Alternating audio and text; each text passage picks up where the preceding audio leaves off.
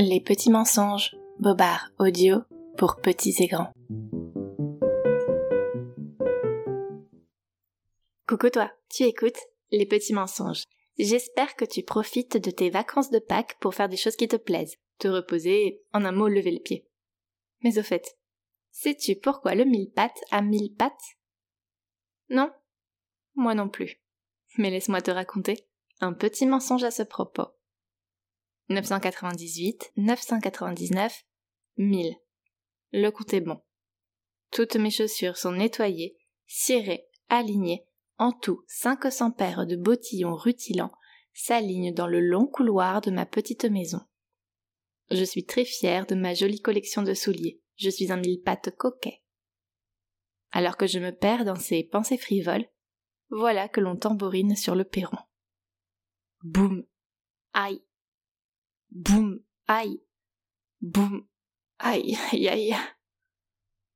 À ma connaissance, le seul capable de venir toquer à ma porte de la sorte est mon ami le lombric, car si moi j'ai beaucoup de pattes, eh bien lui n'en a aucune. Heureusement qu'il a la tête dure. Je lui ouvre la porte et je vois qu'une grosse bosse pousse sur son front.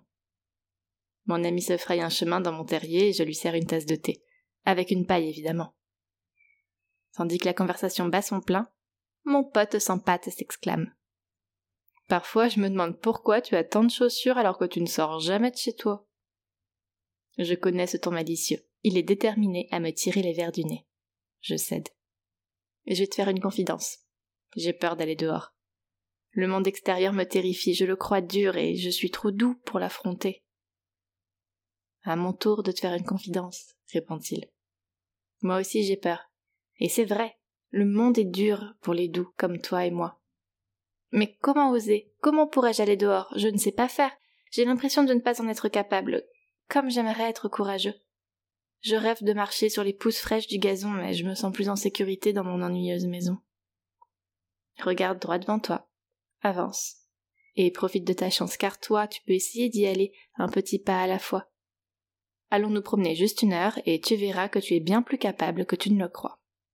neuf cent quatre-vingt-dix-huit, neuf cent quatre-vingt-dix-neuf, mille. Le compte est bon. Toutes mes chaussures, nettoyées, cirées, alignées, en tout cinq cents paires de bottillons rutilants, sont lacées à mes pieds et j'ai peur. J'ai si peur.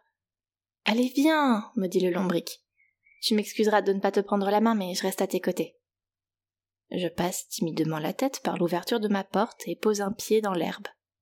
Puis un deuxième. Pas de danger à gauche. Pas de menace à droite. Pied numéro trois, pied numéro quatre, je suis bel et bien dehors, et très fière de moi. Le reste de mes pattes trépigne, j'ai peur, et j'aime ça. Je tâtonne un pas à la fois, et me voilà à l'extérieur. Je lance un dernier regard vers la porte de ma petite prison. neuf cent quatre-vingt-dix-huit, neuf cent quatre-vingt-dix-neuf, mille. Le compte est bon. Tous mes pieds sont dehors, agités, curieux, en tout cinq cents paires de pattes grouillantes galopent sous mon abdomen, et j'avance, regardant droit devant moi. Voilà pourquoi les mille pattes ont mille pattes. Mille, c'est le nombre de pas, d'hésitations, de sursauts dont ils ont besoin avant d'oser, avant de risquer. Pas question pour eux de se lancer au pied levé, mais un ami de bon conseil peut donner des ailes, n'est-ce pas ? Prends le temps dont tu as besoin avant de te lancer, puis enfile tes souliers. Faire un petit pas à la fois, c'est toujours avancer. Voilà, je t'ai raconté un petit mensonge, j'espère que cela t'a plu.